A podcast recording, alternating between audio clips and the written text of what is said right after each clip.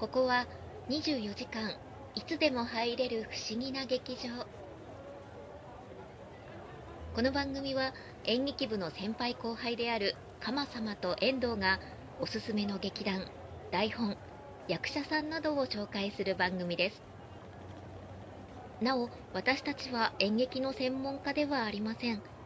内容についてはご容赦いただけると幸いです。さてそろそろ幕が上がりますよ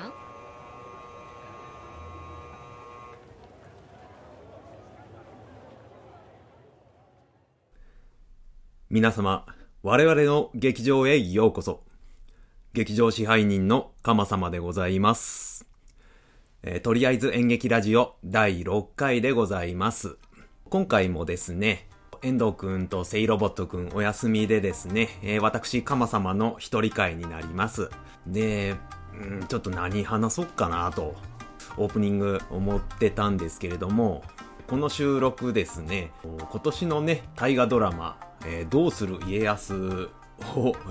見終わった直後に収録しておりますんで、どうする家康を見ててですね、ちょっと気になったことがあったんで、えーちょっとそのお話ししようかなと思います。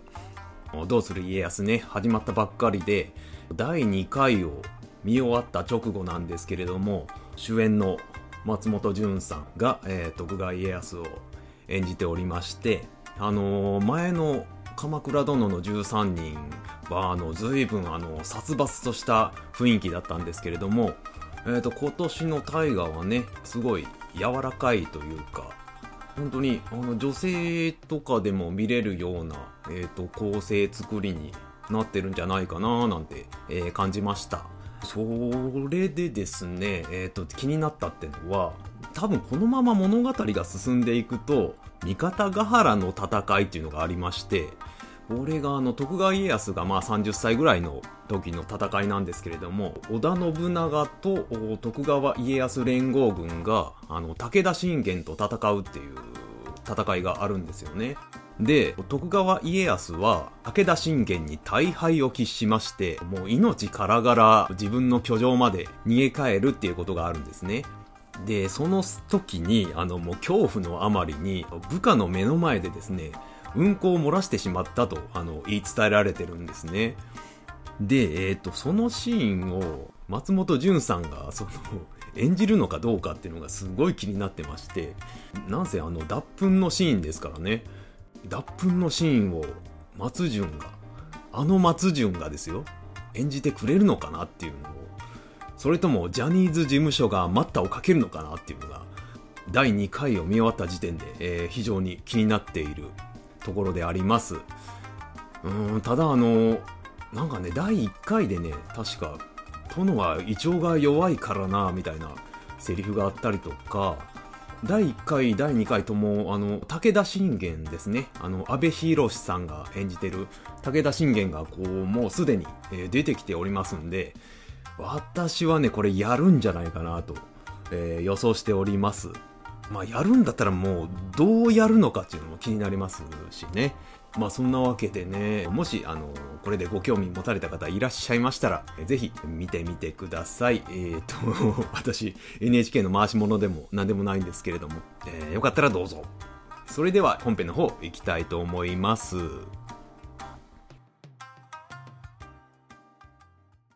とりあえず演劇ラジオって言ってくれへん？とりあえず演劇レジオ。レジオじゃない。ラジオだよ とりあえず演劇ラジオ。はい。それでは本編ですけれども、まあ、今回は一人なんでね、いつもはあの、有名な、あの、劇団ですとかね、あの、役者さんとか紹介するんですけれども、まあ、今回はちょっと違うお話ししようかなと思います。えーっと、じゃあまあ、タイトルコールしますね。えっと、一人でタイトルコールするのちょっと恥ずかしいんですけれども、えー、行きたいと思います。大根役者演技がうまい下手とはなんだ？は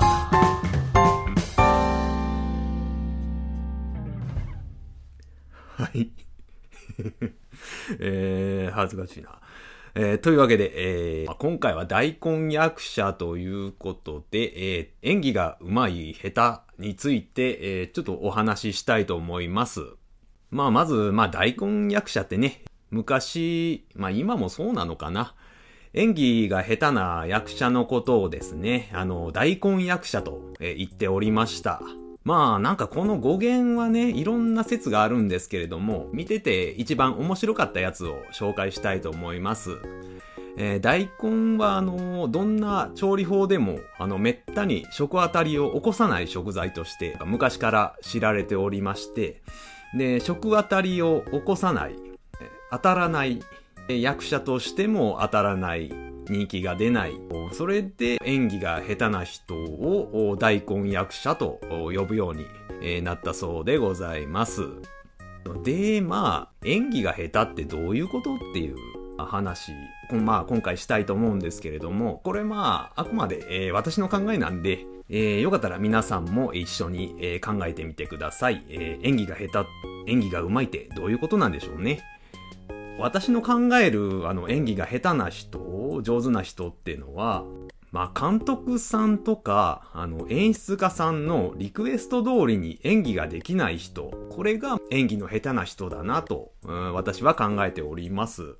まあ、役者っていうのは、まあ、作品の一部なわけで、で、その作品の最高責任者が、まあ、監督であり、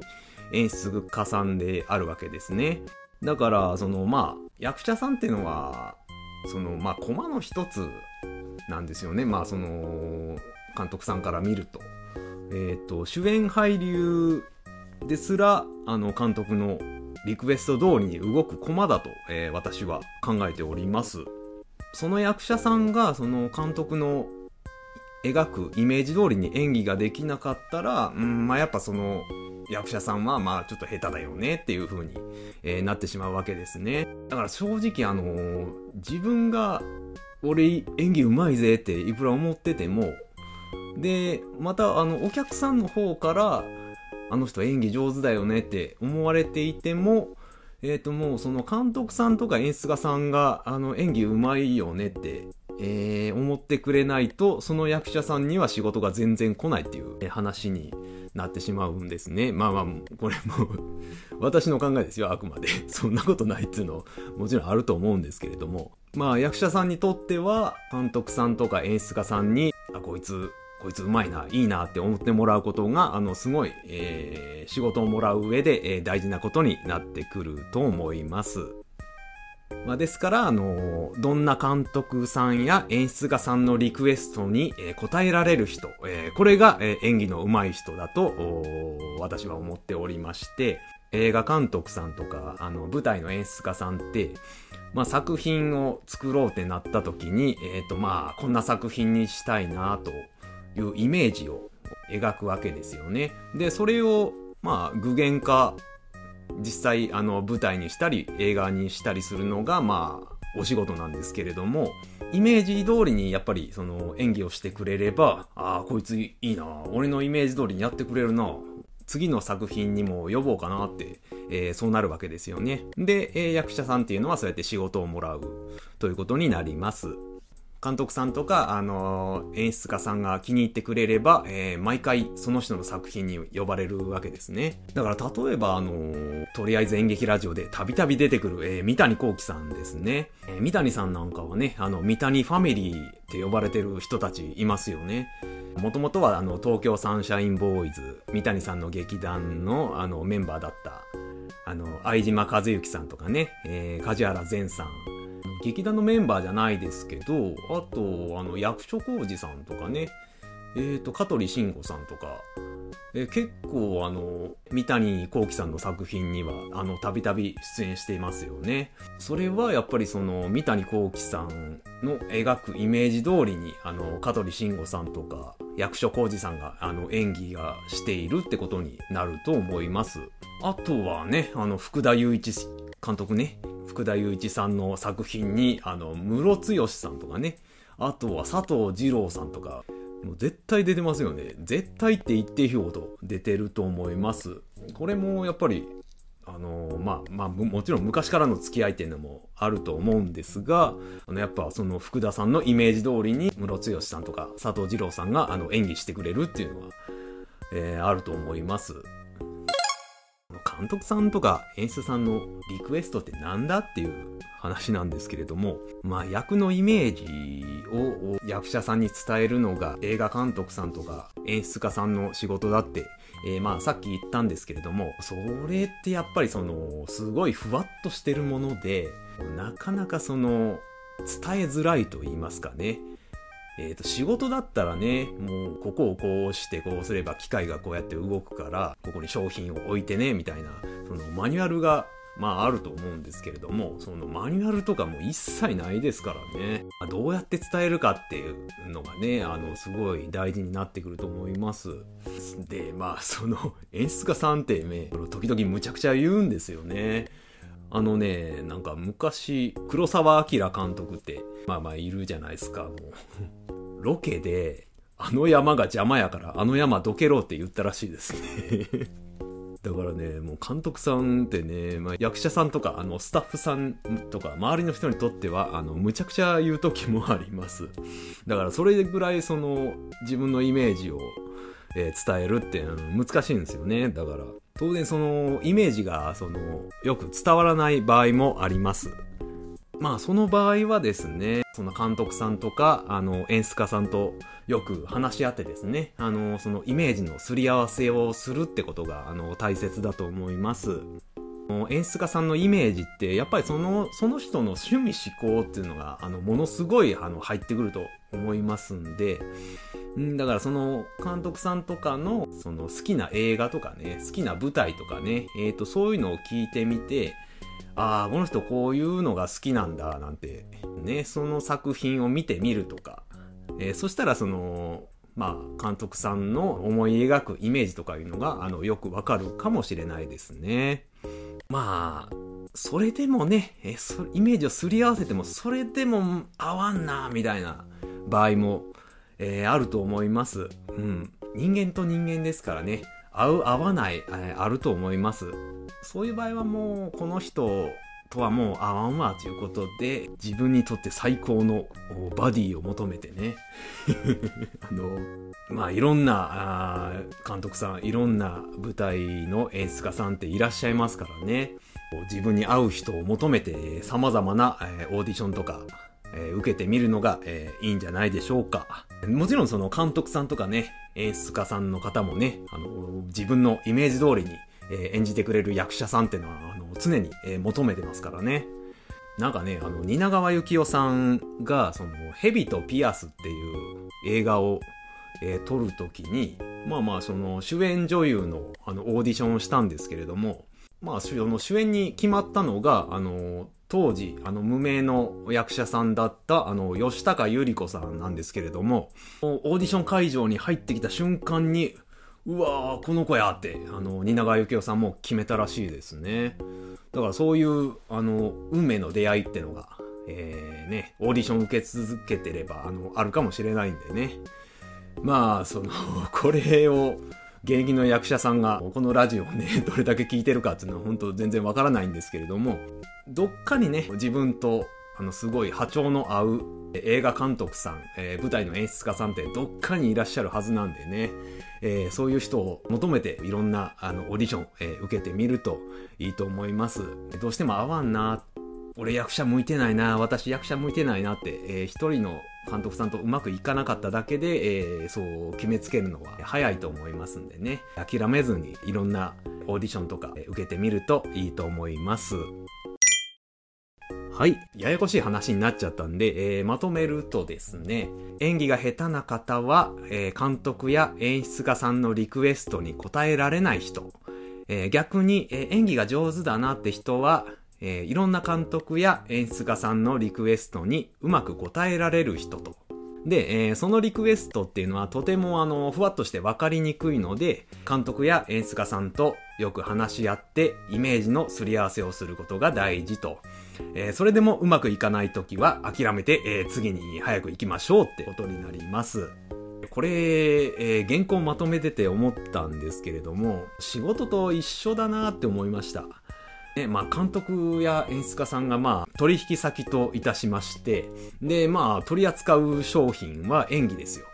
まあ、取引先さんはもう、ここをこうして、こうしてほしいんですけれど、いろいろ言ってくるわけですね。いや、この役の気持ちを考えると、ここはこうじゃないですか、みたいな、こう、すり合わせをして、で、えー、作品が出来上がって、えー、今回はありがとうございました、つってね。で、うまくいけば、あの、次もオファーが来ますしね。まあ、ダメだったらそれっきりっていう。なんかもう、映画を作るにも、舞台を作るにも、まあ、組織なんでね、会社と会社の取引なんかと、まあ、よう似てるなって、えー、この原稿をまとめて、えー、思いました。だからといってですね、あの、監督や演出家の言うことが絶対なのかっていうと、まあ、そうでもなくてですね、まあそこにその、映画だったらその、スポンサーですね、あの、配給元、お金出す人たちの意見が、こう絡んできたりとかですね。えっ、ー、と、あと、もう役者さんの方もね、えっ、ー、と、映画と舞台で、その、演技の仕方が全く違ってきたりとか、まあ、それによってその演技の下手、うまい下手もまた違ってくるっていう、まあそのいろんな要素が、えー、絡んで、えー、と作品っていうのは生まれてくるんですけれども、その辺もね、また機会があったら、えー、お話ししたいと思います。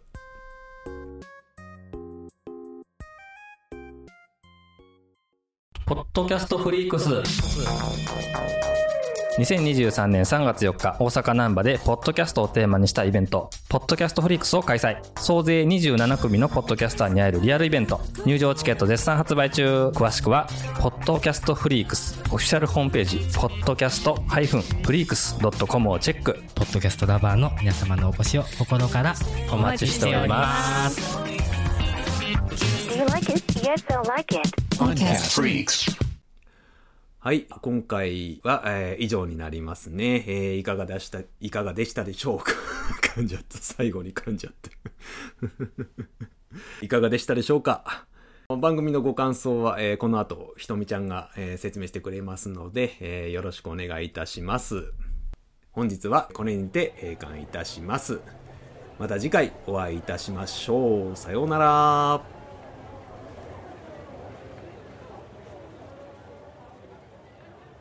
今回の演劇ラジオいかがでしたか？この番組では皆様からのご意見ご感想